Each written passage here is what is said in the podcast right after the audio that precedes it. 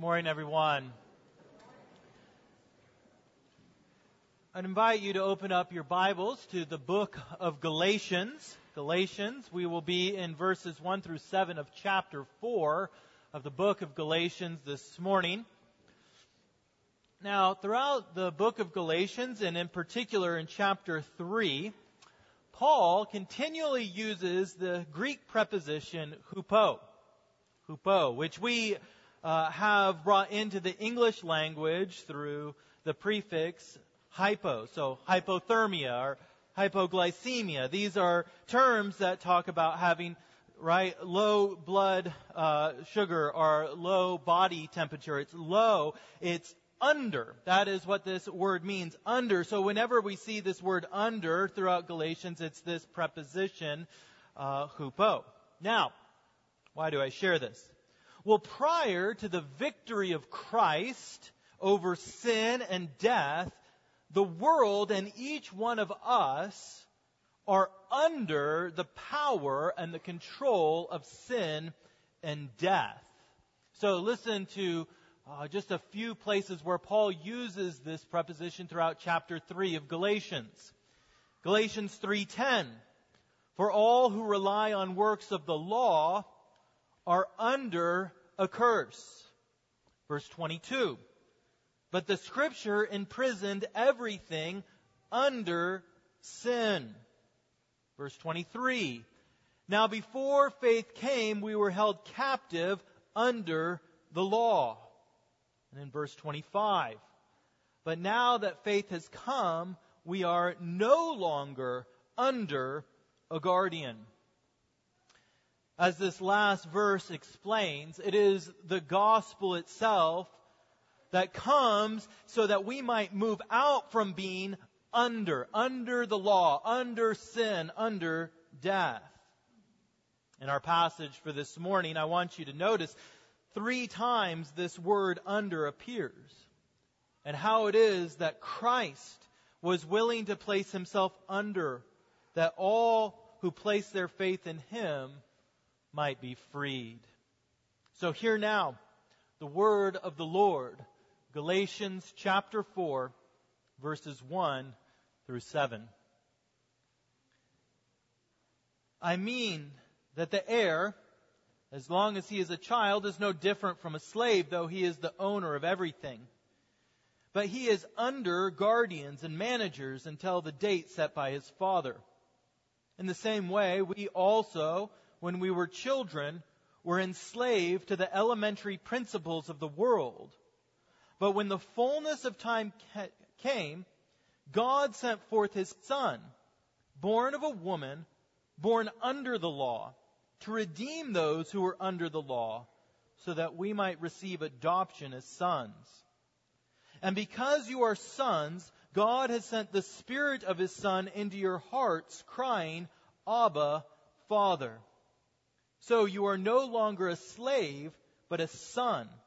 And if a son, then an heir through God. This is God's holy word for us, his people. Let us pray. Almighty God, we come now to your word, and we know that it is by your word that we come to see true light. It is in your truth that we find freedom. It is in your will that we discover your peace. So open our eyes, O God, we do pray, and send into our heart the Spirit of your Son, that through hearing the promise of your word and by receiving the promise of your Spirit, we too might cry out, Abba, Father. We pray this in Christ's holy name. Amen. I want to begin by telling the story of two geniuses. One you most likely have heard of, and the other maybe less likely. They are Robert Oppenheimer, the leader of the Manhattan Project, which developed the first nuclear bomb, and Chris Langan, who has not really accomplished much of anything of great significance to date. The contrast between the two lives of these men was outlined in Malcolm Gladwell's book, Outliers. Maybe you've read it and are familiar with this. Now, Robert Oppenheimer was extremely intelligent.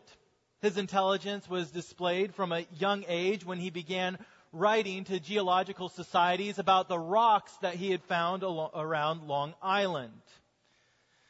He went on to receive his undergraduate degree from Harvard, his graduate degree from Cambridge. He's considered the founding father of the American School of Theoretical Physics, and after leading the development of the first nuclear bomb, he became the director of the Institute for Advanced Study at Princeton.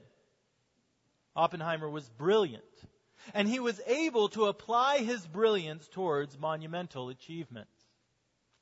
Chris Langan is also extremely intelligent. It is estimated that his IQ is between 190 and 210. For reference, Einstein's IQ was 160. However, Langan has never achieved anything of great significance. He started college but lost his scholarship the second year due to a paperwork issue, he says. After a few years, he started college a second time, but he couldn't arrange a ride to get to class on time, so eventually he dropped out. He spent most of his life working as a bouncer in a bar. He currently lives on a horse ranch in Missouri. He has never had any of his work published by a major publisher, nor has he invented or patented any new technology. So what is the difference between these two men? Now, while there are many things that we could point to, this one factor, I believe, goes a long way in explaining the difference. Their respective fathers. When Oppenheimer was a young boy, he was invited by a geological society to speak at their annual convention, but they did not know how old he was. They assumed that he was a mature scientist. And young Oppenheimer was terrified. He asked his father, please write back to them and tell them that I cannot accept this invitation. But his father encouraged him. His father challenged him. His father made him write out a speech, get up in front of this crowd, and nervously read what he had prepared. And as you would expect, this crowd was intrigued by this young man. And instead of laughing at his inexperience, cheered him on for having such brilliance and courage to stand before them. Oppenheimer's father taught him the value that he could bring to this world through his gift of genius. In contrast, Langan's father left before he was even born. Langan's mother had a series of husbands, and the last one to stick around was abusive and was intimidated by Langan's intelligence.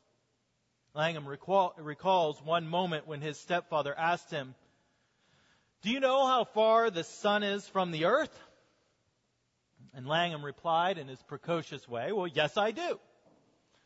It's somewhere between 92 and 93 million miles away from the earth. When he gave the correct answer, Langan didn't receive praise. Rather, he received a slap across the face for being such a know-it-all.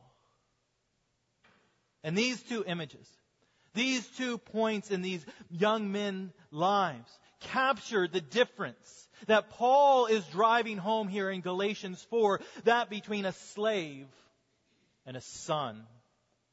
Too often we relate to God as though he is planning to smack us across the face if we get out of line. That is, we live as though he were not our loving father, but he was a harsh taskmaster.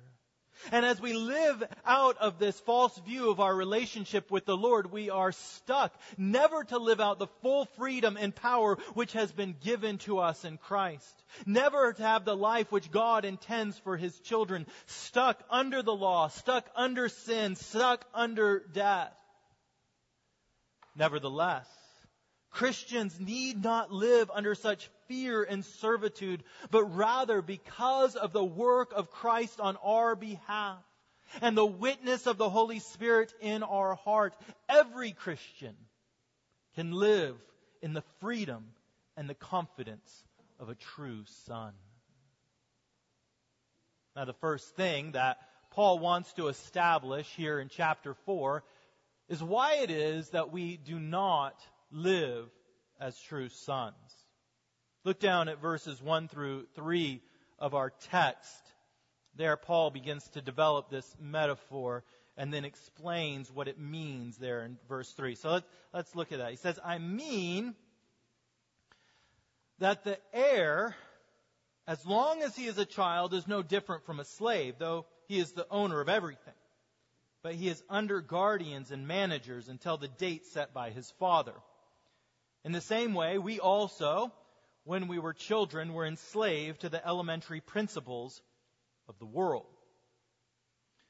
In verse 1, Paul lays out this contrast between an heir and a slave. The heir is the child of a wealthy father, yet for a period the son must wait to receive the blessing of the inheritance. Even though everything belongs to him in a potential manner, he doesn't have control of it yet. And so, in this way, he is like a servant in the home. He has chores he must accomplish. He has assignments he must finish. If he wants to buy something, he has to ask for permission. If he wants to sell something, he can only do that if the father agrees or the manager that the father has placed over him. And you could imagine a young man frustrated by waiting for his inheritance, thinking that he knew best how to use the resources of the house, saying, I am no better off than a slave or a servant in my house. That is a foolish statement because he merely needs to wait, and one day he will own everything. But a child is not mature enough to handle such responsibilities. And so, as this metaphor continues, he is placed under the tutelage of a manager until the date set by his father. There's a time when the father knows that his son will be old enough to handle all the responsibilities and rights of his sonship. He won't squander all the family fortune on drink and women and gambling and self-indulgence. Though he is a son, he is under supervision. Now Paul draws the connection. He says that we also were like children for a period. We were enslaved under the elementary principles of the world. Now, what are these elementary principles? Well, there's a lot of de- debate about what they actually are, but within the text, if we read the context around it, it's clear that in some way they relate to the law right? That we were under the law, we were enslaved to these elementary principles. And this makes sense because the law is like the ABCs of spiritual life. It's the rudiments, it's the basics. And we were enslaved under these rudiments of spiritual life. They teach us what it is that we are to do. They give us a foundation. They guard us. They protect us from causing harm to ourselves and others. And for a period, God's people were like children enslaved to these basics of spiritual grammar. They were held captive under the law, under this manager. And yet we know that the law, as verse 22 in chapter 3 explains, enslaves everything to sin. Paul is explaining that we live like servants because our sin causes us to be used to living like servants. We are used to living under the law. For this is the natural state of every person born into this world. We are born under the law and therefore under the power of sin. By our own transgressions, we have been trained to live as though we are servants and not sons. And if we are servants, then everything that we get is because of our works. If we want acceptance, we must perform well. If we want reward, we must work hard. If we want a place in the family, we must earn it. This is the life of one who relates to God as a slave and not a son. You live in fear of rejection and not the freedom of complete acceptance. You live defensive of all of your actions, never able to repent because you are not confident in your justification. You are unable to learn from criticism or the wisdom of others rather than being able to learn from proper correction in your life. To live like a servant means you are constantly concerned that discipline means a slap across the face instead of an encouragement to get up and share your talents despite your fears. You see, we are trapped believing that we are no better off than a servant because we have been trained by our own sin to live like slaves before God. We are stuck under the law. We long to move to the freedom of reading and writing, as it were, but we are confided to the ABCs. We desire to know the freedom of sonship, but our sin keeps us under the management, the guardianship, the prison cell of slavery. Why don't we live like a son? Because our sin holds us down as slaves. So then, how might we find freedom from our sin? How might we find the freedom to live like a son? Well, Paul goes on in verses 4 through 5 to explain to us how we gain the right to live like sons and not slaves. Look down there at verses 4 through 5 of your text. Paul says, But, right, there's a contrast. You once lived like this, but when the fullness of time had come, right, the Father set a time that was right for the Son to receive the inheritance, right, from verses 1 through 3. Now Paul is saying, God, in the fullness of time, sent forth his Son, born of woman, born under the law, to redeem those who were under the law, so that we might receive adoption as sons. God's people were living as slaves to sin, but God, as a father, appointed a time, the right time, to free his people from their bondage to sin. For in the fullness of time, God sent his Son that is, God the Father sent God the Son to the world to free his people from their sin and adopt them into the family. To accomplish this task, God the Son had to first be joined to humanity. He had to be born of a woman, as it says. He had to take upon himself our flesh and our blood. He had to become our brother, what we call the incarnation, what we celebrate on Christmas, the incarnation of the Son of God. He was born of a woman. He was one with us. The next thing that he had to do was to be born under the law. To be born under the law means that he had to submit himself to the guardianship of the law. He had to be imprisoned under its regulations. Think about this the very God through whom and for whom all things were created was willing to submit himself to the elementary principles of this world that he created. It's like Shakespeare was confined to only writing out his ABCs when he could have been writing sonnets and Hamlet. We were under sin and the law. But Jesus, the Son of God, placed himself under these powers to redeem us from their power. He made himself a slave to set us free. That is what the word redeem in your text means. To redeem means to buy one's freedom. And at the perfect time, the Son of God became a man, lived under the tutelage of the law, went to the cross, poured out his blood to buy the freedom of his people held under slavery to sin. Why? So that we might be adopted as sons, as the text says. And therefore we can live like sons and not slaves because the Son of God placed himself under the law, under sin, under the curse, under death, under the ground. But on the third day, he rose again. He rose above their power and he ascended to the right hand of God. And all who have been joined to him by faith are no longer under, but we too have risen and we have risen with Christ and we are seated with Christ even now at the right hand of God. We are no longer subject to the law or to sin or to death, for we have been redeemed. We have been brought into the family of God. Do you desire the freedom of a true Son of God? You must understand that you are enslaved by your sin. But all of those who turn to Jesus Christ in faith are brought out from under the weight of the law and of sin and are fully forgiven and accepted. We don't live like true sons because our sin, but by God's grace, we have been given adoption into His family. And therefore, we can live with freedom from guilt, freedom from fear, freedom from condemnation. If you desire to live with such confidence before the face of the God, uh, before the face of God, you must continually look to the cross in faith. If you have never placed your faith in Jesus Christ, today is offered to you complete and total forgiveness and adoption into the family of God.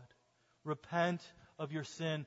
Turn from your sin. Be willing to confess your sin, knowing that through faith in Jesus Christ, you will not be condemned for the sin that you confess, but you will be brought into the family.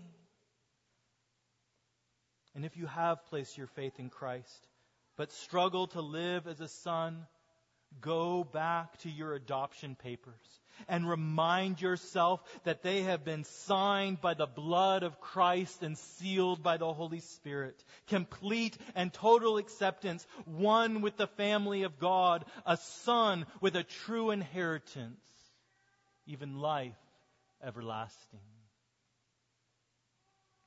You see, we don't live like sons because of our sin.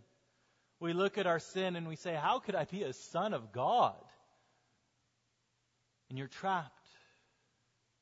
But we have the right to live like sons because Christ paid the price for our sin and has given us adoption as sons. And the third thing I want us to see this morning is that by the Spirit, we are given the power, the ability to live like true sons of God. Look down at verses 6 through 7 of your text.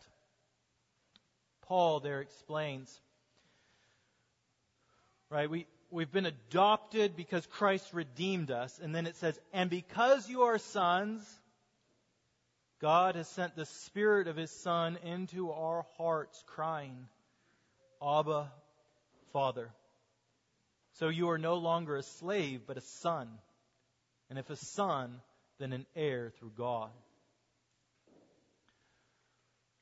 As one reads through the Gospels, it's hard to miss the intimacy of relationship that is displayed between God the Father and God the Son. Jesus does not live like a slave seeking the acceptance of a Lord. Rather, he lives in the boldness and confidence that he is on a mission sent by his Father. And several times throughout his ministry, Jesus was confirmed in the fact that he was loved by his heavenly Father. For example, when Jesus was baptized, we read this that he immediately went up from the water, and behold, the heavens were opened to him, and he saw the Spirit of God descending like a dove and coming to rest on him. And behold, the voice from heaven said, This is my beloved Son with whom I am well pleased. The Father looks down upon his Son and declares, I love you and I am pleased with you. And what is so unbelievable about the gospel message is that it is not an invitation to take up a new set of rules it's not an invitation to take up a new set of rituals. Rather, the gospel is an invitation to be adopted into this family of love. It is an invitation to put on Christ. Remember from last week? You can look up just a few verses where Paul says in verse 27 of chapter 3, for as many of you as were baptized into Christ, okay? Just take that picture of Christ being baptized. We receive, he received the Holy Spirit, a sign of the Holy Spirit. We are baptized into Christ. We receive the Holy Spirit. As many of you were baptized into Christ have put on Christ. By the power of the Holy Spirit, you've been joined to Christ through faith. And being joined to Christ, you have put on Christ. Or as Paul says here, you have been given the Spirit of the Son. The old self has been covered. The sin has been cleansed. The shame has been erased. For all of those who've been joined to Christ, you are now clothed in His righteousness. And now you can live in His sonship. And when the Father sees you, He sees you clean and righteous, and He declares over you, This is my beloved Son, with whom I am well pleased. Do you know that? Do you feel that in your heart? That as you relate to God, God's words to Christ are spoken to you as well because you have put on Christ. You have His righteousness. You have been declared justified in God's sight. And therefore, when God sees you, He says, You are my beloved Son, and I am well pleased with you. This is the declaration that is made over you who are in Christ. You are cleansed. You are forgiven. You are adopted. You are accepted. You are loved. No more striving. No more fearing. No more shame. You have been given the Spirit of Christ by which you call out, Abba, Father. Now to call God Abba, Father is bold. It's almost presumptuous. For the word Abba was a child's way of speaking to a father. The people of God at this time, the Jewish people, would not even use or write the personal name of God out of fear of profaning it. Even to this day, many Jewish people will write God G D so as not to profane the holiness of God's name by becoming too familiar.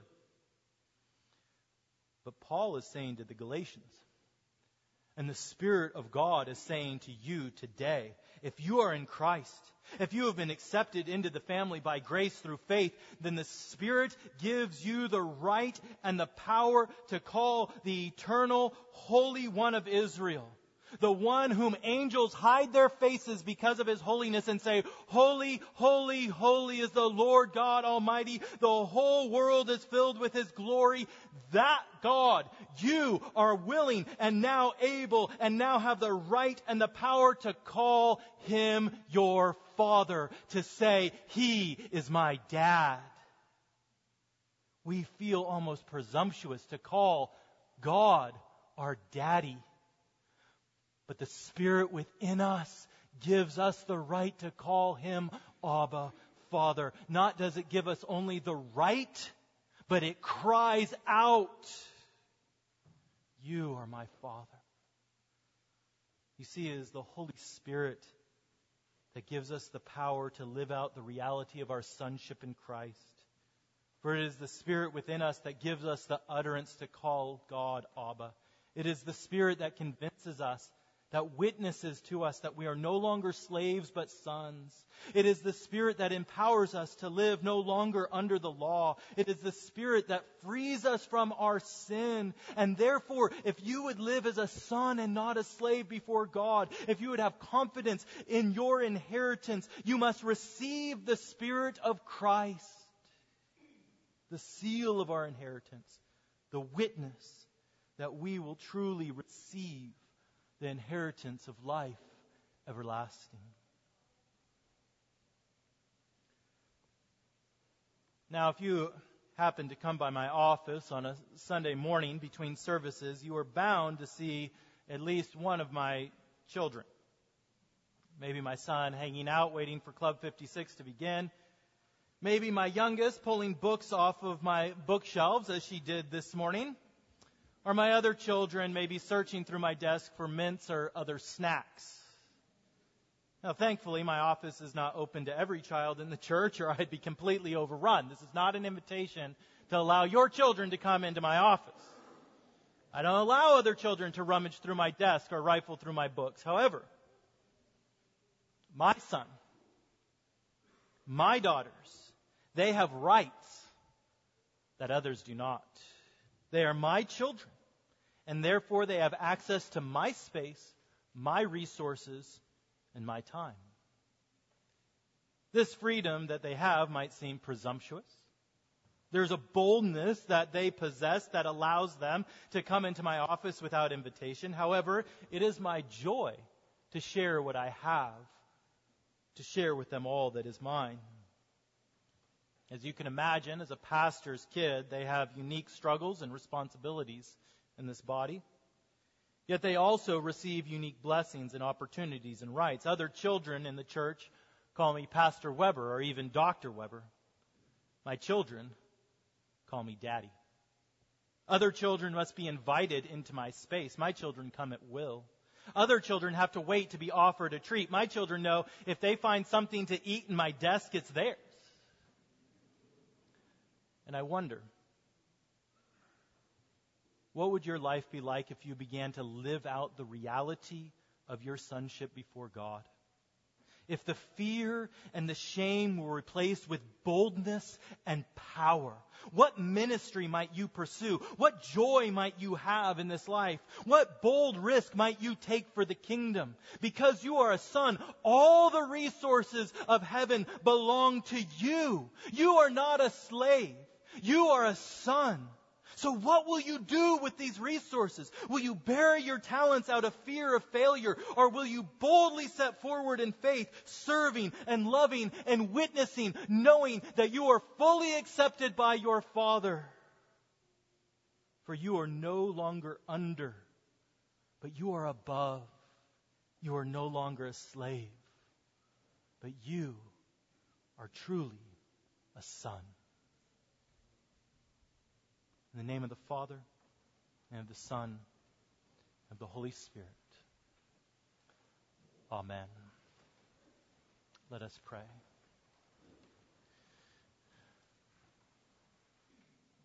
Father God, we come, and even in this moment, I confess that there's a hesitation in my spirit to call you my dad. There's a hesitation to say, Abba, Father. It does seem bold and presumptuous. It seems too familiar. Oh, would you pour out your Spirit in our hearts that we would be a people who would not hesitate to call you our Abba Father? Would you give to us the security of our forgiveness and of your love to us, your acceptance of us in Christ. Holy Spirit, oh, witness to us yet again, for we have forgotten. We have been overcome by our sin, and we have forgotten that we have been freed and that we have an inheritance. May we live in such power and freedom and joy this day. Through Christ Jesus our Lord. Amen.